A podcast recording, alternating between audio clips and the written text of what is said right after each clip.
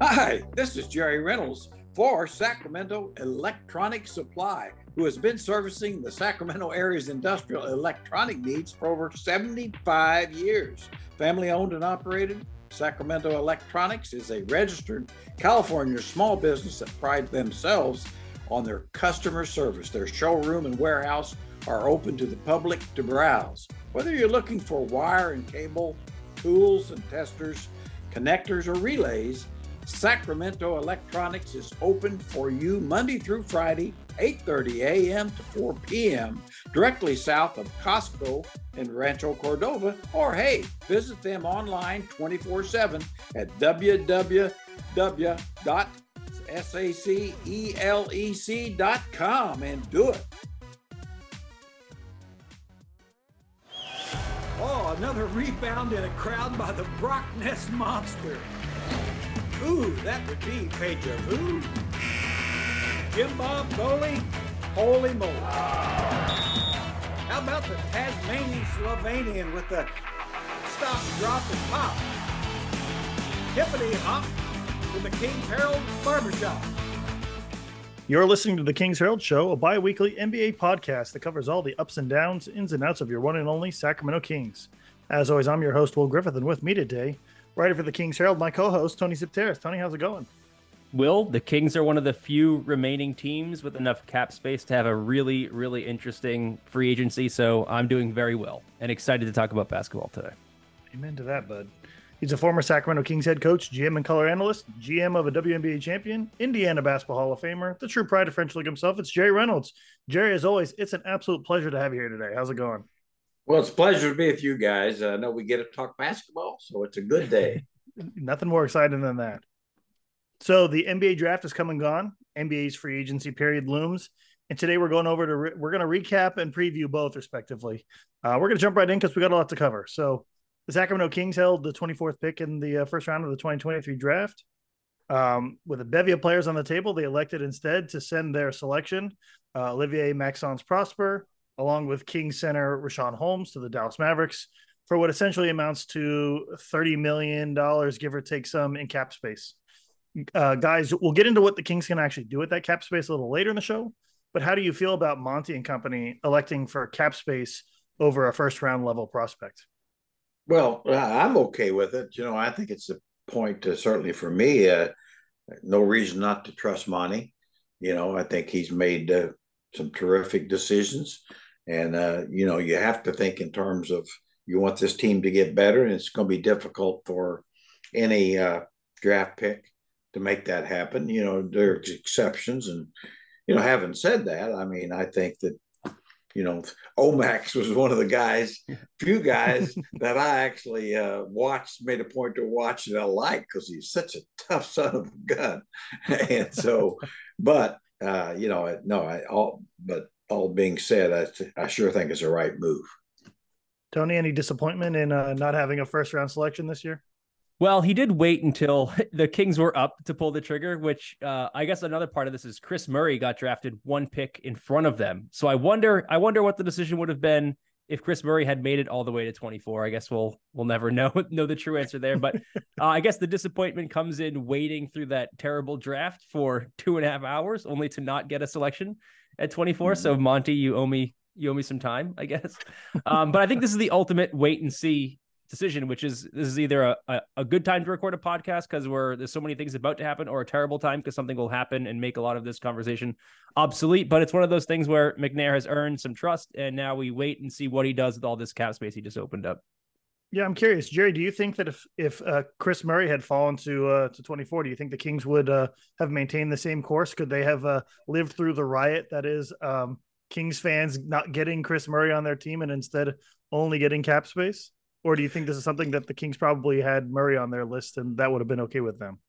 Well, I you know if I was just guessing, which of course we are, uh, I think Monty probably wanted to do that anyway. Mm, You know, I, I just I think he really, I mean, you know, would have been a little tougher maybe if Murray was there, uh, maybe, but but I, I I really you know, I think Monty has proven, I think, with, you know, the Halliburton trade and some other things he did over the years that he really has his own idea of what takes to make this team better. And I think I'd be surprised if this wasn't his decision, regardless. Sure. Well, of course, the Kings weren't finished on the night. Uh, they used the future second round pick to trade up four slots from their 38th pick uh, for the rights to uh, Xavier guard Colby Jones. Our draft guru, Bryant West, who we had on uh, last episode, ranked Jones 28th on his big board. And of Jones said that he was a, a two way floor raiser who had excellent balance between scoring and playmaking. Also described him as a quick, tough defender who handled a range of guards and forwards. Um, guys, um, ha- uh, does it soften the blow at all trading a first rounder than going ahead and drafting a first round level talent in the second round? And what do you guys think in general of Colby Jones? Well, you know, we were talking before he went on here, and I I was on a couple of different radio shows in the last week or so, and and and it's kind of strange because Colby Jones is one of the guys I watched quite a bit. Mm-hmm. Uh, goes back to you know years of Indiana, knowing Xavier, and had friends that played there and worked there, things like that. But and it's a really good program. But having said that, I watched I really like watching him. I, I, really think he's a first round talent. I, I, agree with that. I don't, you know, you don't know how it's going to play out. But as I, I talked to you earlier, I and I'd said on on radio that uh, he really reminds me, and I'm old enough to remember when Malcolm Brogdon was in Virginia, and I really liked Malcolm Brogdon, and he was a guy who was a really had a game, uh, wasn't a super athlete but uh, and he slipped in the draft because people didn't see him as athletic enough. Well, clearly that was erroneous. He was rookie of the year, uh, in fact, and and I think this is a, the rumors are that's a little bit of what happened with him that he's not viewed as quite that athletic, but he's athletic enough, and boy, he can pass.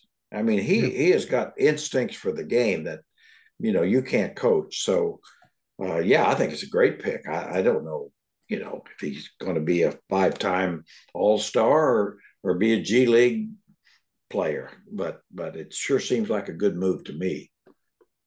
Tony, what do you think of the selection of Colby Jones? I don't know how you could have a, a, negative take from this. I guess I mean it's another. We we talked about this last week or last episode of the show where the the back half of this draft was so crazy and hard to predict that you might get someone really good in like late in the second or early in the second round that could have been a first round pick.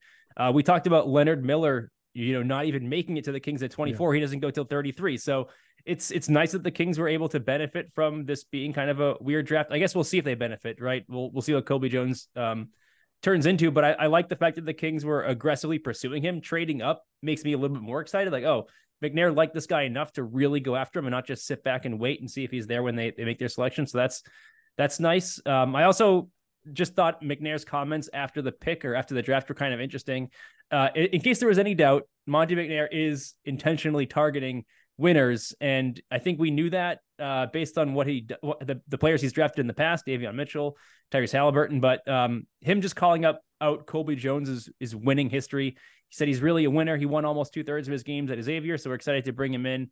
Uh, talked about how excited they were about his culture fit with Mike Brown. So this appears on the outside to be exactly who Monty McNair typically drafts, and uh, so far his track record has been pretty good in the first round, not so great in the second round. But we'll see if he has a hit here with Colby Jones. Jerry, you mentioned his passing. Uh, Jones as a wing averaged four and almost almost four and a half assists a game uh, which is I feel like crazy for a college player, even at his level, coming from a wing at least. Um, is there any chance that he gets playing time on this roster come the regular season? Do either of you guys think that he could actually make the rotation at all?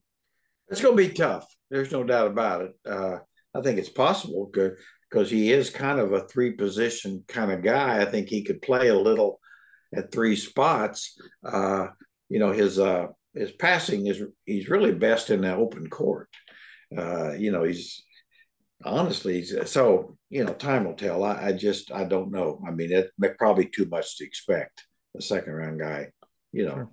getting time uh,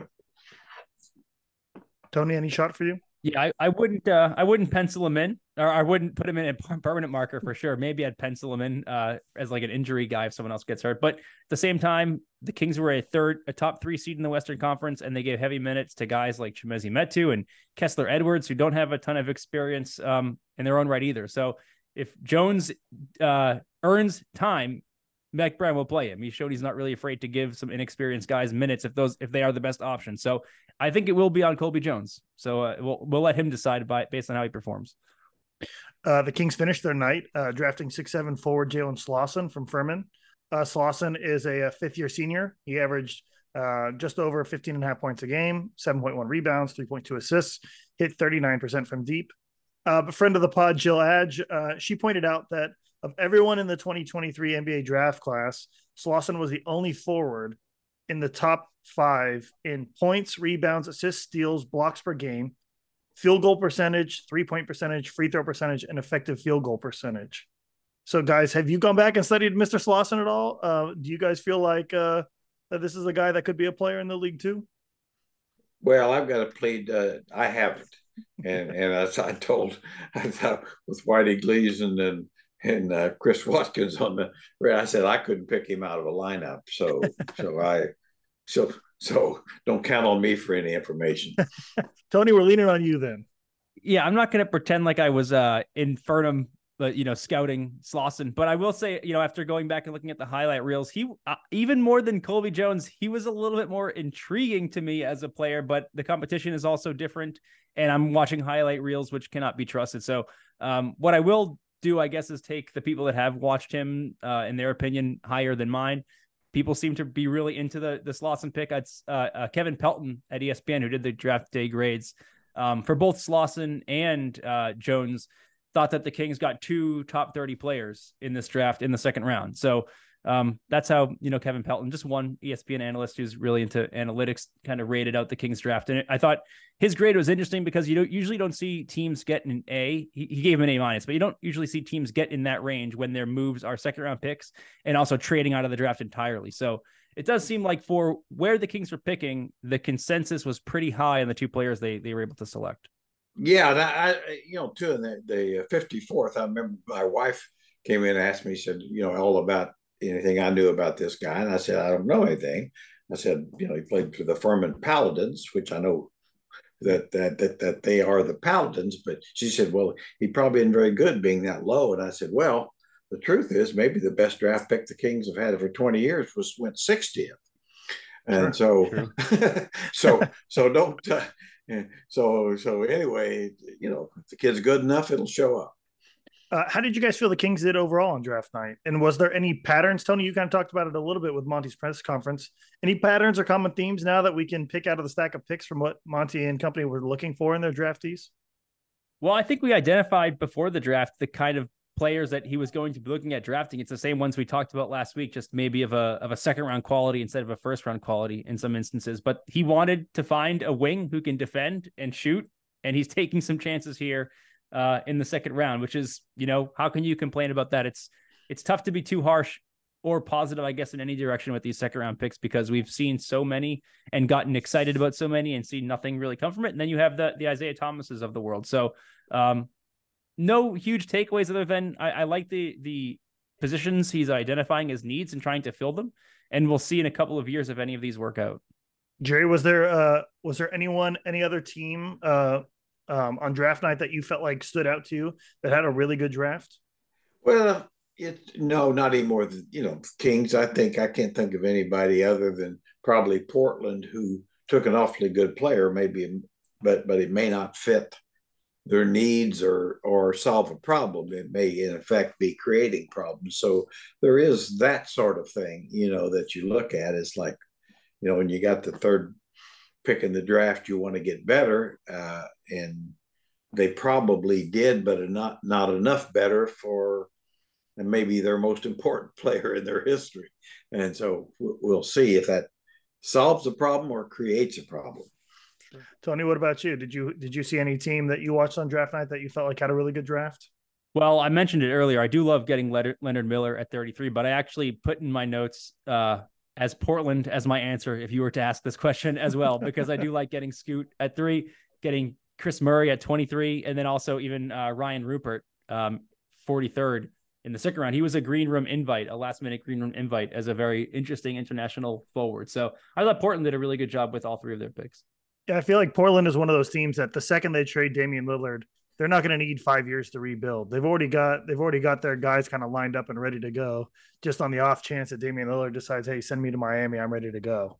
Uh, so Port- Portland was one of mine. I also had Houston, but I always like downgrade Houston because Houston almost has too much young talent. Yeah, like they are packed in every single position for young guys now, and I don't know how they're going to get everybody playing time at that point. They're kind of they're kind of the nightmare scenario for like a tank team like like the tank teams that I support.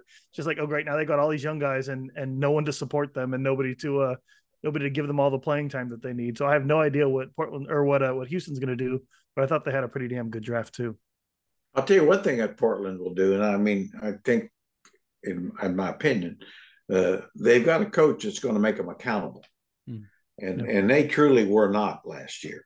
I mean, that was, uh, you know, just like so watching an AAU team or something. Yeah. But uh, you know, they've got so as you pointed out. Well, I mean, they've got some really talented young guys, and if Ime Udoka can, uh, you know, get them under control, and I'll be surprised if he doesn't. I, I see they could be uh, significantly better. Yeah. Okay, so there's only one other guy I want to talk about. I know the Kings signed some guys for their G League team, but I have to make this guy a mention only because I am who I am.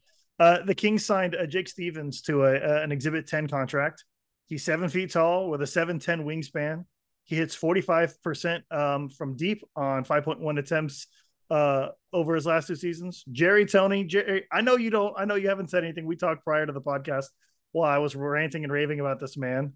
Uh, Tony, have you had any time to watch the center out of Ch- Chattanooga? And if not, do you guys forgive me for being excited because the Kings finally got themselves a long, weird boy like I've always dreamed of. This is great. This is exactly what the California Classic needed. Exactly what the what Vegas needed is some some interesting weird players. I'm with you, Will. I was looking at his numbers. I was looking at his uh, highlight reels. Very excited, but I'll let you. I'll let you do your thing here. No, that's it. That's all I got to say. Okay. I, am going to be quiet until until we watch him in summer league. I know he's going to shut down Victor Wembanyama. He's going to make him look look cheap. Uh, I've got my vo- my version of Poku for at least through summer league. There you go. And that's fine. That's I'm happy with it. I'll take it. We're happy that you're happy, and anytime you can you can sign a Chattanooga moccasin, that you're you're you're making strides. okay, so uh, we're gonna we're gonna move on to free agency then uh, where the words heading into the week for the Kings are optionality and flexibility. After the aforementioned uh, swapping of Holmes in the 24th to Dallas, uh, the Kings now have right around 35.6 million in cap space to work with. Uh, come Friday at three, um, that is now the third highest amount for any NBA team. The Kings are the only playoff team with any wiggle room at all. So where will they wiggle? What what are they doing, guys? What do you see as the priorities for the Kings come Friday and the free agency period opens? Well, you know, several of the free agents that uh, are, are gone, you know, resigning, you know, so there is that. That makes it tougher. I, I, I don't. Uh, I mean, I, I think he's got a couple of options, obviously, to to try to sign free agency with free agents with room or uh, more room to take on sign and trade guys. So sure. I think he's in a great spot uh, you know, obviously there's players out there that a lot of people are targeting, and I'm sure uh, Monty and his staff are looking at, like, you know, maybe OG Anunoby would be available at some point, a sign and trade kind of thing. Uh, of course, Kuzma is a free agent. Uh, a lot of people like him. I, I like him. I don't know. There's guys I wish they would get more than that, but so yeah, it's a, it's not a bad spot to be in because, like I say, it gives you uh, you know a lot of flexibility. But but at the end of it, you know, we've talked about before when you got thirty five million dollars cap room, you can't play cap room. Mm-hmm. Right. You know, so so uh, you know that's the key is uh, at some point uh, use it wisely. So I can list out here a little bit. Uh, I just made a list here. Uh, you can trade for guys like uh, you mentioned OG Anunoby, Pascal Siakam, uh, maybe DeAndre Hunter from Atlanta is available. There's free agent options like Kyle Kuzma, Jerami Grant, Khris Middleton. Uh, you got a lot more. Brook Lopez, Josh Hart, all the Cam Johnson types. There's also rumor of a Sabonis extension in the works that might involve some cap maneuvering and a potential early pay raise. There's a ton of space to maneuver, and it seems like every insider in the world knows the Kings have something up their sleeve. So I guess Tony, my question is, what do you think the Kings should do with their money, and what will the Kings do with their money? I've I'm sure we've all kind of thought a lot about this, and the the other wrinkle is that what you decide to go do could mean you are losing Harrison Barnes, and you kind of have to factor that into the value of of what you're doing. Like you've already spent a pick to open up the cap space, so now this player or players you get needs to kind of be worth not only that first round pick that you moved, but also if you end up signing someone like Kyle Kuzma, who, if you asked me, who do I think is the most likely big free agent to come here right now? My money would be on Kyle Kuzma. And then you're having that discussion of, well, is was the opportunity to go give Kuzma the money required to sign him worth probably losing Harrison Barnes in the process, probably lose, and obviously already losing that first round pick. And that's where you get into that value argument where we have to see kind of how the offseason kind of takes shape in totality instead of kind of picking players here and there to see if it was a if it was a good move or a good offseason or not. But I do think Kyle Kuzma is is kind of like a n- number one on my power rankings of most likely. Maybe not the one who I want most, but you look at the other cap space teams. Uh, the only teams that have more cap space than the Kings right now are the Rockets and the Spurs. I'm not sure Kuzma makes sense for either one of those teams. Uh, behind the Kings, you have the Indiana Pacers, which is super interesting because they were reportedly interested in Harrison Barnes. So if you want me to project any one scenario for this offseason from today, it's that the Kings do end up signing Kyle Kuzma. The Pacers end up getting Harrison Barnes, which would be great for Carlisle and and uh, Tyrese Halliburton, who both have relationships with him. And then I'm left wondering, well, it, was this all worth it for the Kings? And I guess we'll see how they perform and who else they get to round out the roster. But we can talk about more players just right off the jump, though. My number one most likely at the moment is Kyle Kuzma. Yeah, I can't disagree with that, and and I'm and I agree with everything you said about it because it's one of those things. It's it's not hundred percent getting better. you know, you're sure. you're getting different. Uh, it might be the better fit going forward. Younger player, more of a four, a little bit more of a four than Harrison, and uh, of course with Keegan probably should be, uh, you know, becoming a three. I think that so that that's kind of where I would like it. I think, but uh, you know, it, it's not a not a home run, and you know, of course, you know, for me, and I, the if they could sign and trade and get Siakam, that would be the home run for me. Mm-hmm. Yeah, uh, you know, and I know a lot of people would see it different, but I just think that's a guy that that you could, you know, as a fan, you could say, okay, we're better, we're better. The, you know, Kuzma, you're probably better, but you can't be. I don't think you could just say, we, I know we're better now. You know, Jerry, is there any is there any particular trade or trade rumor or signing rumor that you're just absolutely like not on board with? I know we've we've heard uh, people talk about Draymond Green possibly being an option. Uh, I, I know there's Kyle Kuzma is kind of one of those guys that uh, people are pretty wishy washy on. Is there anybody you just kind of look at and go, I would not like that gentleman on our team? Well, uh, I'm not a big fan of Draymond, so I'll say that. I mean, I think he's been a terrific player over the years, and uh, he has really been a great fit uh, for Golden State because they have truly great couple of truly great players, and uh, and so and he has fit with them. I do think he uh, is still good enough to, you know, play and play at a, at a you know could help the Kings because Mike Brown knows him, knows his game. Uh, but what you'd have to pay to get him, his stage of his career that he's in, plus I just don't like him so that, so I, I, just don't know. I don't know if I could. Uh, you know, it's like anything. If all of a sudden the Kings would be the best team in the league, I, I guess I could adjust. But it almost take that. Tony, the one guy that I was nervous about, other than Draymond, was uh, John Collins, who was shipped out uh, to Utah today and significantly took up their cap space. So I'm kind of free and clear outside of Draymond. Is there anyone for you that you're kind of like, I really don't want this gentleman on the team for the price he's going to command. Uh, man, that's that's tough because those were two the, the two most risky to me as well. I think another risky one, and I, I don't know how realistic this is, is um, Khris Middleton, who I really really like as a player, and I and I could totally see why you would want to go get Khris Middleton if you're the Sacramento Kings. I just don't trust his injury, his recent injury history. He's got a lot of miles on him. The fit is not quite. It's almost it's the player you he was that's who you want, but I'm not sure who who he is anymore. So that's another one that the Kings haven't really been rumored, uh, uh rumoredly attached to, but he's someone that would be an aggressive maneuver for a guy who is available. That I'm kind of like, ah, I do like Khris Middleton, but he's going to cost a lot, and I'm not sure I want to get into a, a long term situation there with his injury history and his recent production. You know, for for me, uh, I know a lot of fans wouldn't agree with this, and I understand why. But Brook Lopez would be very interesting to me. Yeah because he fits and and you know I know you'd probably have to give him more years than than you should. I think he's probably got two good years left. You know, he had his best year this year that he's had in his career. Uh, you know, and if you could get him on a three-year deal at the kind of money that Kuzma or John Collins is making, I mean, I, I just think with Sabonis and, and the rest of the guys, he'd just be the great fit. Uh, you know, people say, well, he, he how long is it going to last? Well, probably a couple of years. Well, so in the meantime, you got two years to find somebody else. uh, you know, it's it's, it's kind of like that. So, but so anyway, that's that's a guy, you know, and like you mentioned uh, with uh, Middleton, yeah, I like him too, but I I like him less than Brook Lopez for this team.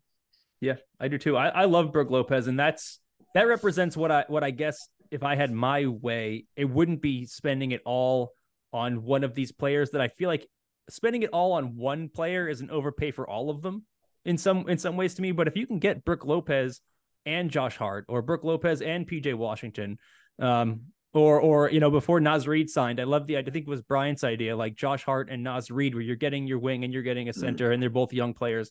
I prefer no. that versus going all the way in on someone like Kyle Kuzma, who I don't think he's going to take, you know, 30 plus, but that's what he's asking for. And I guess we'll see where the offers come in. But that's where I start to back away from Kuzma if it, if it if the number really is uh, getting crazy. Yeah, and I liked, uh, you know, I mean, two of hers, uh, you know, Bruce Brown. I mean, yeah.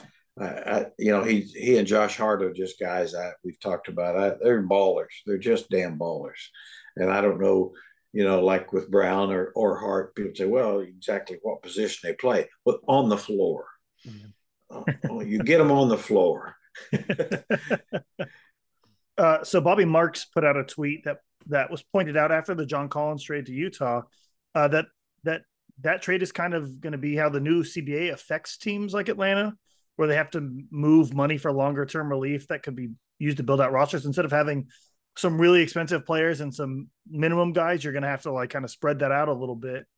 Um, and he basically said there's an unintended unintended consequence that free agents are now going to get squeezed because a team like Utah just had 25 million in cap space vanish.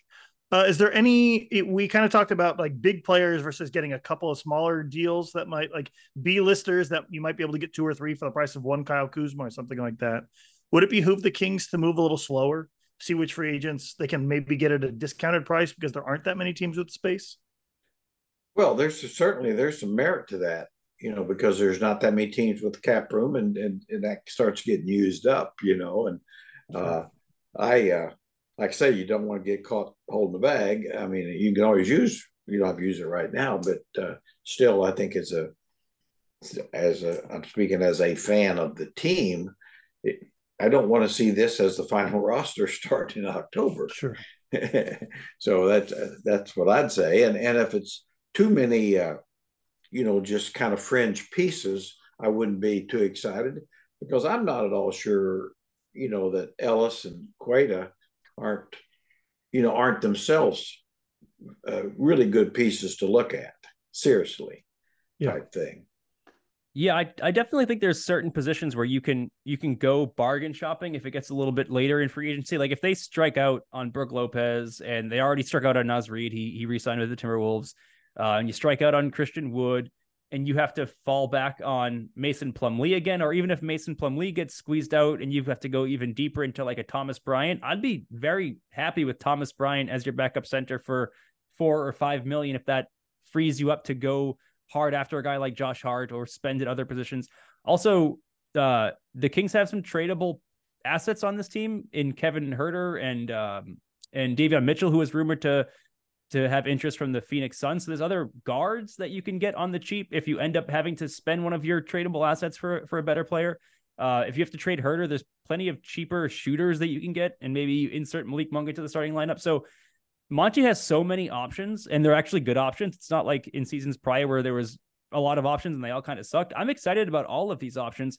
It just makes predicting what road he's going to go down um, almost impossible because there's so many different different routes here with with finally having cap space, and then also you have cap space and the people want to be here. Like we know Kyle Kuzma would would be happy being a Sacramento King. There's there's plenty of players in free agency this year who who should and seem to want to come to Sacramento, which is just a very it's a new experience for all of us. Um, and he's got options, which is great.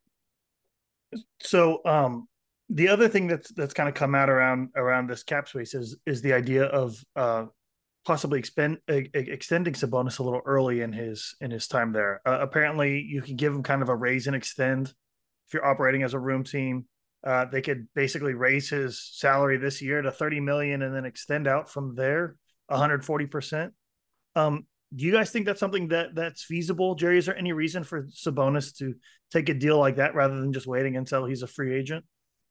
Well, there's kind of a reason, but I, I just would be surprised if he'd do that. I mean, mm-hmm. I I think he's probably at the stage of his career where he'd rather bet on himself and and then be in a position to get you know which you can get the most money here than anywhere, uh, whatever that number might be. Uh, and so yeah, I mean, I, I, don't know. I mean, if if they if it can't be used in the other way, I mean that that, that at least that wouldn't be a wasted way to use it because you're going to have to pay the guy. Uh, but it doesn't make the team better. He's the same player. Sure. You know, you know, you you're giving ten million dollars, fifteen million dollars more. It doesn't make him better.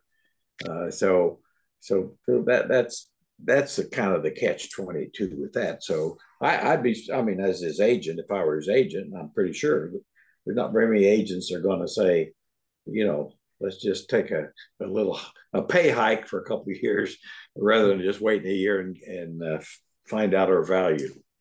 Is there any in terms of like um, selling free agents or selling trades uh, uh, on people coming to the Kings? Is there any um, notion to like, hey, we've got both of our stars locked up for three or four years? Where like Sabonis right now is only a year away from free agency.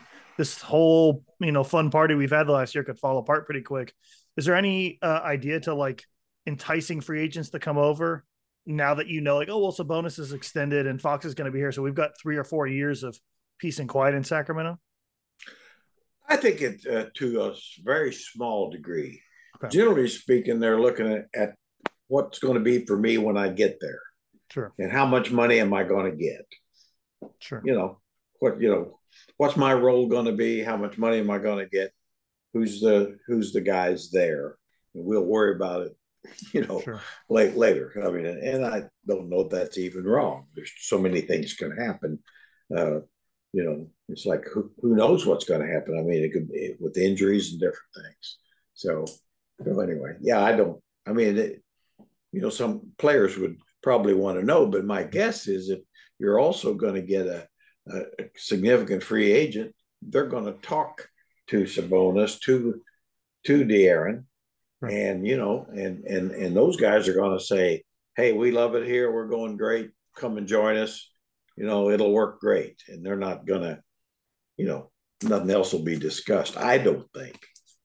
Tony, any idea or any uh, any uh, positive hope for you as a fan that uh, that Sabonis would extend rather than wait till free agency? It would be nice to know he's going to be here for a long time. So I, I, get that part of it, but I, I do agree with Jerry, and I know other people have made this point where the Kings have an opportunity to get better, and extending Sabonis now, the security would be nice.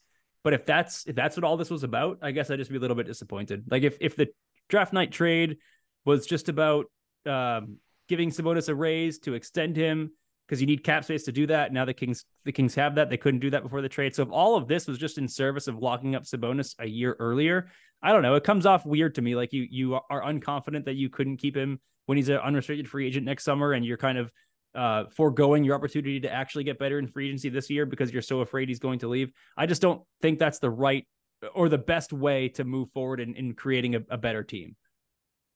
Jerry, I'm curious from your perspective here uh, oh Tony too, but but specifically because Jerry, you've been here in the in negotiations with players that are wanting a trade or wanting a different set of scenery here.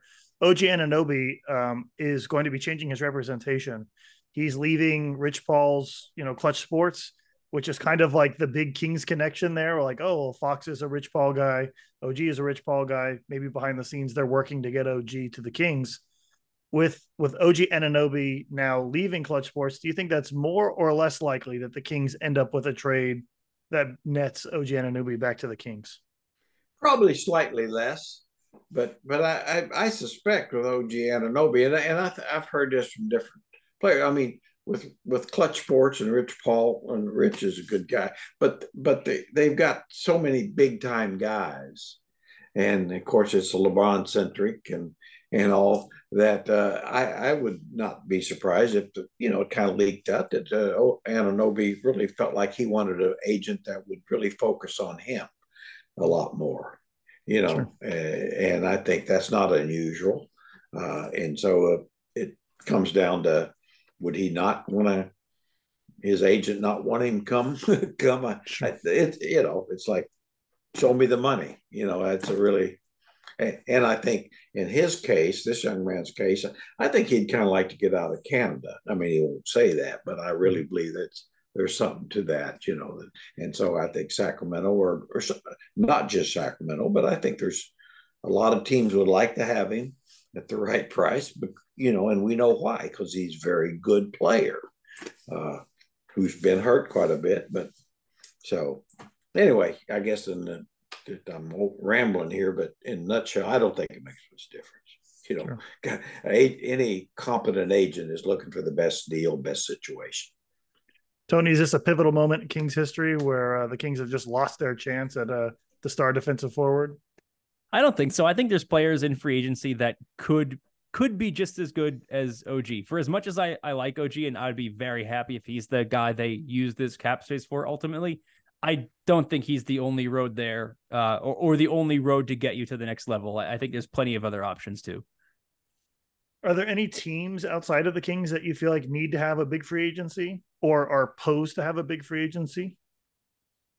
Well, teams that got uh, you know obviously cap room. I mean, San Antonio, uh, it's probably the one that comes to mind because uh, you know they're rocking on ready, and and uh, you know if probably be a timeline thing. They're not going to go get Brook Lopez or or or uh, or probably Siakam guys like that. They want a younger, but but you know if it's Kuzma or something like that, I I could see younger guys. Sure. You know, wanting to, you know, obviously wanting to play with Wembanyama, and they got two or three good pieces as it is. Sure. And uh, so they've got the cap, they've got cap room, and they, in some cases, they may, I don't know how much, where they may have to use some of it. So, I mean, I don't think they feel like they'll be moving towards the championship this year. But my guess is, know, on Popovich and RC Buford, they'd like to use this year to get there next year you know, I, I really, I really believe that. I, I, I, you know, that they probably are going into this that we're one year away from being a real deal. Yeah. Tony, do you have any idea of uh, of which team might need a might need a boost here in the free agency period? Well, I think uh, the West is an interesting spot in general in free agency. I mean, the top three teams in cap space are Western Conference teams: Rockets, Spurs, Kings. You also have the Jazz, who have enough cap space to still make another uh, big move after the Collins trade. And where that is concerning to me is just the West was so flat last year with teams that were obviously not trying. And I think the Rockets and Spurs are going to try this year. Uh, they really have no reason not to. Rockets might get James Harden back, who I don't love, but he's going to raise the the floor, the talent floor of that team. And uh, I pulled these numbers months ago, so they might not be exactly accurate as I'm remembering them. But the Kings' record that they finished with was they finished third in the West, but their record was more in line with traditional uh, six, seven seeds in the West just because of how flat the standings were. So it, it will not take a lot for teams like the Rockets and the Spurs and the Jazz to just be a little bit better to make life uh, a significantly harder for the Kings with regards to finishing in a, as a top four seed in the West to get another home playoff series. So it's going to be a competitive offseason and then into into the actual season the Kings, if if you want to go up and up from three is hard. Like you're talking about two or one, but even just securing a home playoff series, I think next year is going to be a lot harder.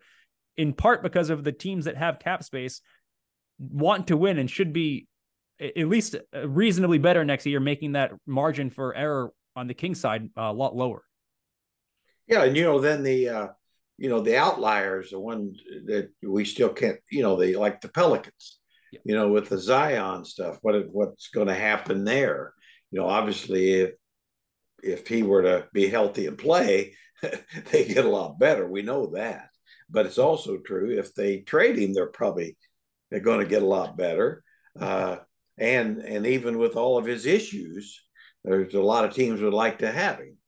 And so so that worries me just as a Kings fan. It's like, yeah, and I agree with you, Tony. I, I think the I mean the Kings could be better next year and be sixth. Yes. 100%. They could actually be better team and better prepared for the playoffs and still be sixth or something like that.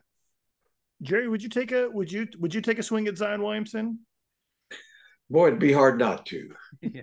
you know, I know, and you know, and I know there's people I say, well, you you you've really lost it, Jerry. you've really lost it. But I mean, the guy, if you know, you might catch it right. I mean, he is he, nobody gets hurt on purpose, no, but, and he could he stays he's a game changer. The you know, the guy's a game changer, and and I mean, how many of them are there? And and a young game changer.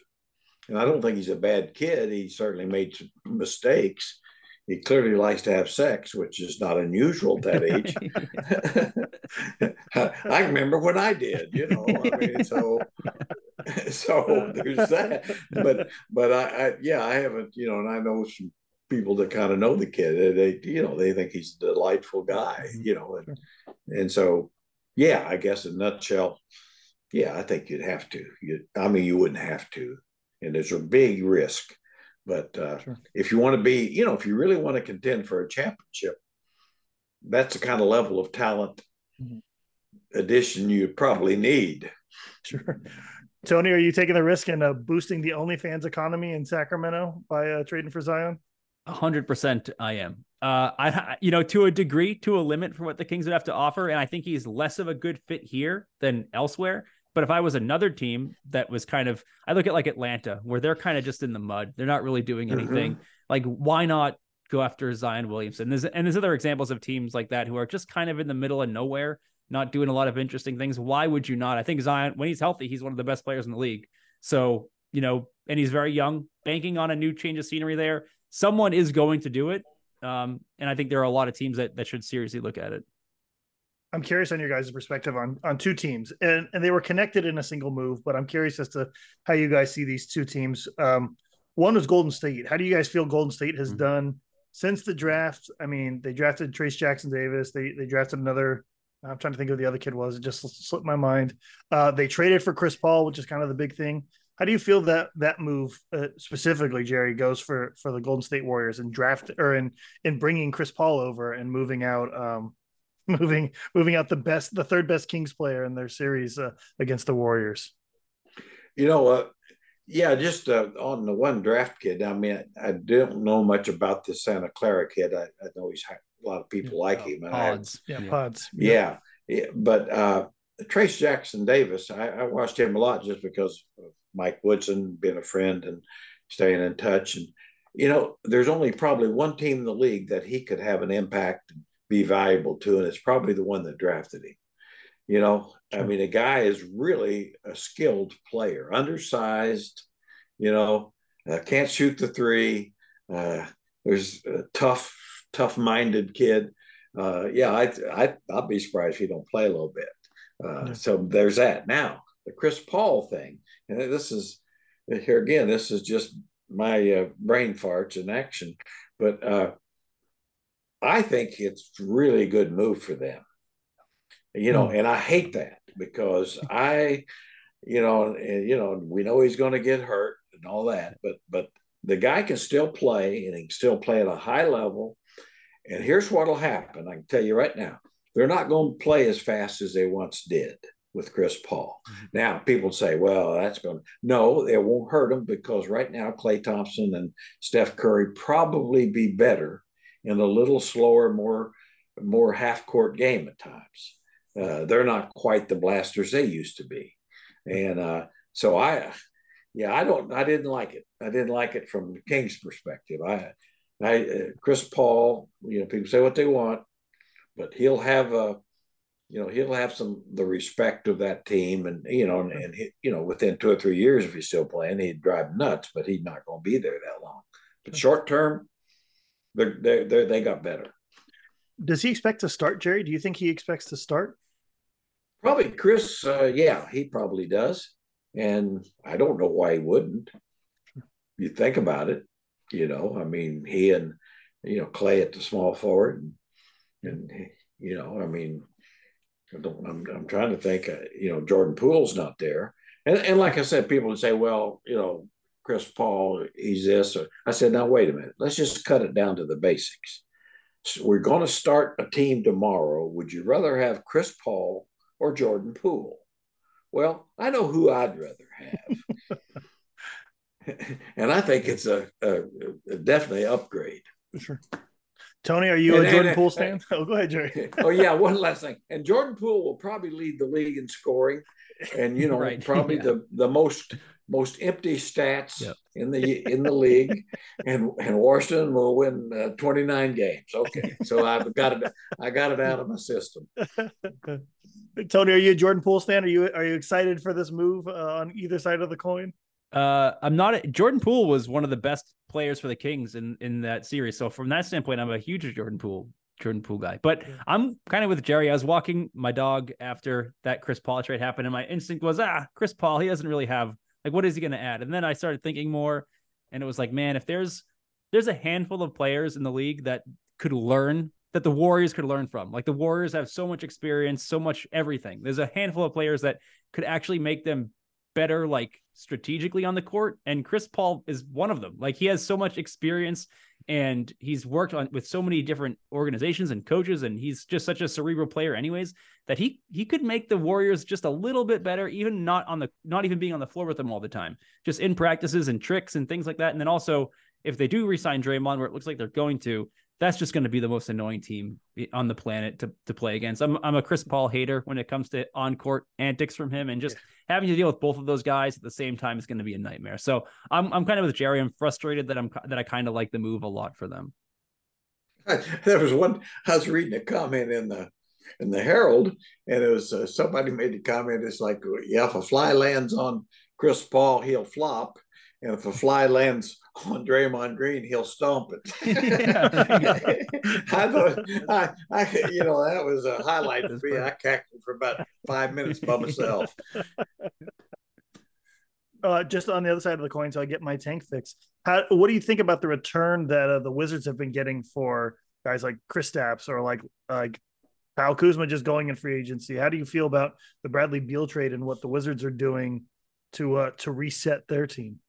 Well, they are resetting. I mean, so you got to give them that. I mean, they, yeah. they, they clearly knew they weren't going anywhere, and uh, you know they were, and that's probably true. And and so I get it. I think the Porzingis move uh, was good for them in a sense. Uh, you know, the and good for Boston. I mean, I know probably Tony is still shaken up, but but but I mean, if if the guy can stay healthy, I think they they probably get a little better. Uh, time will tell. Now, I, as you know, I am not a Bradley Beal fan. I, mm-hmm. I just, I, I mean, I think they got Bradley Beal about four years too late. Yeah. they, I don't think they got the Bradley Beal they think they got. Uh, you know, it's kind of like Washington getting Mitch Richmond. They didn't get the Mitch Richmond that they thought they were going to get.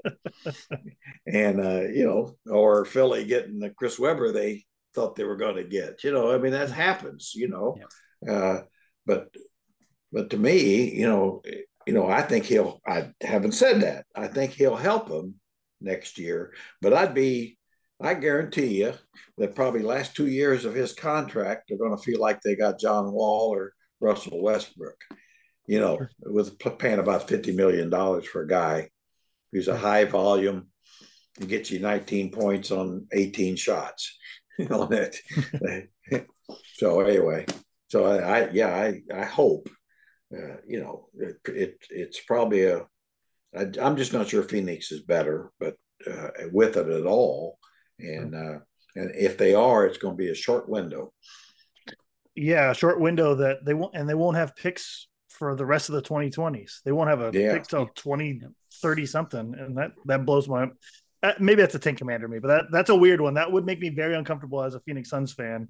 I don't know how much one championship is worth if they win one, and then the next rest of the decade is going to be absolute garbage for them. I don't know how much that's worth. Well, you know, too, it's a it's a case of a new owner trying to invent the wheel, and uh, you know, Frank Vogel, they got a good coach. He's not as good as the one they let go. you know, I mean that's that's what I think, and so uh, yeah. Anyway, I wish them the worst. uh, the the Wizards did fine for the spot they're in now. I mean, the mistakes are the previous regime for not making these moves earlier. To me, I think you know what do we think the the Wizards didn't make the best moves they could make today? I think that's just the value of the players they had uh, and they just waited too long. Which I, which is why I think the the Portland Trailblazers are such an interesting team to talk about right now because I think mm-hmm. the Wizards, what happened to the Wizards, will happen to Portland if they don't act. In my opinion, this offseason. I think this is when they trade Damian Lillard and or risk risk the Bradley Beal type return. And then from the Kings' perspective, I think that makes Jerami Grant a very interesting target because why does Portland keep Grant around if you're going to really blow it up and, and trade Lillard? So that's the team I know a lot of people are watching right now to see what they do next. And if if I were them, uh, look no further than Washington for for how to mess this up. I think the move is make that trade now or very soon, and, and don't don't be like Washington. Okay, so we're gonna roll over to a commercial break real quick, and we'll be right back. Sacramento Electronic Supply now has stock on TrendNet switches, 5 to 18 port gigabyte power over Ethernet switches for all your networking and camera needs. Stop on by their location directly south of Costco in Rancho Cordova Monday through Friday, 8:30 a.m. to 4 p.m. Hey, or visit them online 24/7 at www.sacelec.com. All right, Tony, we're going to run over to you for the Patreon question of the day. What do you have for us? All right. Uh, thanks, Will. On every episode of this podcast, we ask at least one question from our Kings Herald patrons. You can submit, uh, well, you can subscribe at patreon.com slash Kings Herald, and you can submit questions either on the Patreon, through Twitter, on the post for this show on the website. Any question that gets asked, we will answer eventually, either on this show or on the Patreon exclusive Q&A show that we record once a month. So if you don't hear your question answered here, uh, check out the Patreon for your question being answered. Uh, I have two this week, but um, well, I have more than two this week, but I wanted to get Jerry and Will's opinion on a player that we haven't talked about yet. So I'll go with Jordan's. Um, he just says Grant Williams. That's all. So Jerry and Will, we haven't talked about Grant Williams yet. I know he came up in our Kings Herald chat. He's a restricted free agent out of Boston. Uh, how much of an impact do you think that signing would make for the Kings? Do you think he's a fit here? Um, and does he actually move the needle at all for this team? You know, I I, I think he's a good player but uh, I don't know that he moves the needle. He's, you know, is he better than Harrison Barnes? Uh, I don't know that he is. I don't think he is at all. Uh, is he better than Trey Lyles? Yeah, but not, not very much. I don't think, you know, and that's, I just, oh, I guess he'd be about the least consequential free agent you could probably get. That, that's the way I'd see it. So not not very high on the on the board because the, the next question here from David was uh which free agent, if any, pushes the Kings to the next level? Um, second, third round playoff or finals appearance. I would imagine for you, Grant Williams is not in that category, but uh, who who might be to answer David's question too? Well, David, I, I think probably you've you've you know kind of got my gist here already, right or wrong. I I think uh, you know, certainly I think uh, Pascal Siakam, he's not a free free agent, but I mean, uh, he's a guy I think make makes you better. How much better, but better that you're capable of uh, saying go play Denver, who you got to play, and think you got a chance to win. And I think uh, Brook Lopez certainly is that guy that gives you a chance because of his just perfect fit with Sabonis. Gives you the rim protector you don't have, a deep shooter, uh, unselfish guy, championship pedigree, you know. So those would be a couple of guys that, you know, that, you know, just bring uh, things to the table you don't have right now, as opposed to somebody that's a little bit better than guys you have, I guess. So, so that, that would come to mind. Uh, you know, I guess if you, you know, if you ask me who I'd really like would be uh, Jokic, uh, but he'd be hard to get. Will, uh, your thoughts on Grant Williams, and then which of these free agents we've talked about to you really pushes the Kings to that next level with your with your most confidence? Yeah, I I think Grant Williams. Uh, the only way I'd be interested in him in terms of the Kings is like he might be one of those guys that gets squeezed out near the bottom. Like everybody else is signing, and there's not a lot of space left, so he has to just kind of take the slim pickings, and the Kings could get him on a deal, and that'd be fine. But I, I, I don't see any reason why I would want Grant Williams over Sasha Vezenkov or like Yuta Watanabe or some of these other guys that are kind of like uh, Sasha. Uh, if he comes over, I think will be just as good in his first year as Grant Williams is. He's a little bit taller. Mm-hmm. We know he can shoot a little bit better. He plays power forward. I mean, he's a name. Like he played for a successful Boston team and he had big moments in the playoffs. So maybe there's some value in him being a vet that way. But he's never been somebody who stood out to me. I feel like maybe he hasn't reached his ceiling, but he is who he is at this point in his career. Uh, he's just he's kind of an undersized power forward, and uh, that's fine. But like I, I don't have much I, I, don't have much way in the love for Grant Williams. Uh, as for somebody who could push us to the like, I think he did he say the next round and then maybe the finals. Uh, yes, he said next level, meaning second or third round of the playoffs or finals. So whatever bar you you want to try and clear here. Yeah, I think if I think it was the next round, like I think Naz Reid and and um Josh Hart would have been those guys. Or if you had two of those guys, if you could combine 2 mm-hmm. guys that either come off the bench or start or they're spot starters and whatever, I think Josh Hart would start for this Kings team and be one of those guys that he's such a he's such a pissant. Like he's such a hard worker and player that that might be infectious. Like you mm-hmm. get a mm-hmm. couple of those guys, like like Davion has that reputation too. But like if you have a few of those in, then maybe that catalyzes the whole team into it. Um, Josh Hart's still available, although there's kind of this love between him and the, the Knicks, possibly because of Jalen Brunson. Um, I think uh, if you could get like uh, Cam Johnson, I know they said that like oh we'd be willing to match. The Nets said they'd be willing to match Cam Johnson up to like 25 million a year. Ooh. Like, yeah, if, if, you could, if you could get Brooklyn to not do that for 20, yeah. sure, yeah, sure. Then like a Cam Johnson would be good. Uh, I think Jerami Grant to a certain extent. I think Kyle Kuzma, if he came in here and played a role rather than tried to create the role for himself, I think he'd be a guy that could fit. But uh, outside of like the Kings getting the number one pick and drafting like Wembanyama, there is no singular player that I think the Kings could put onto their roster today and like suddenly become a finals like a finals lock.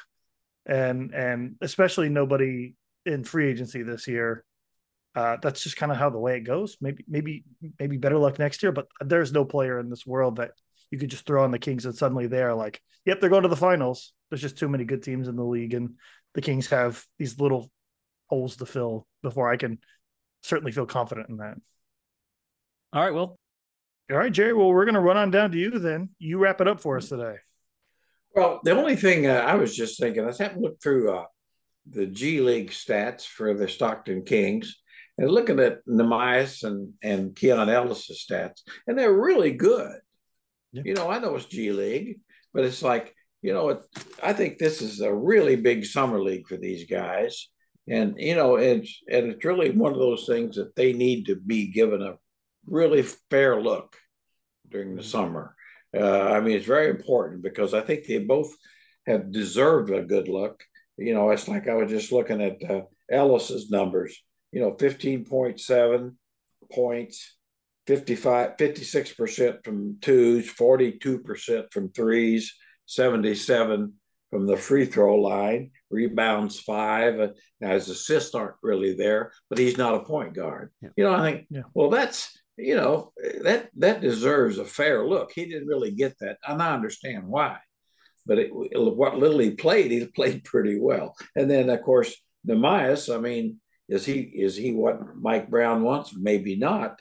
Uh, of course, they need more size. They need shot blocking, and you know there again, he in 28 minutes a game, he averaged almost 18 points, 68 percent from the field 8.6 rebounds and 2.6 assists. Well, there's nothing there that says he can't do it.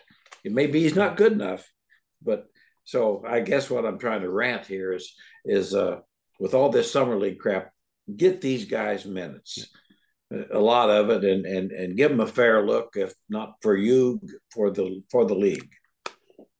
Amen to that, Jerry. All righty. Well, on behalf of the King's Herald, I want to thank you guys for uh, for listening to another episode of the King's Herald. I want to thank Jerry and Tony for being here.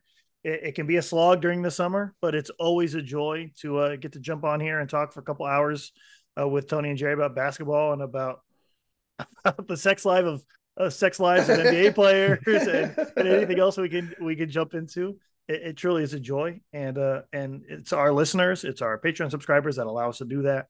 So thank you guys uh, again for listening to another episode, and we will uh, we'll see you after uh, after an exciting two weeks with a, a brand new and uh, improved King squad. So keep your fingers crossed, and we'll see you then.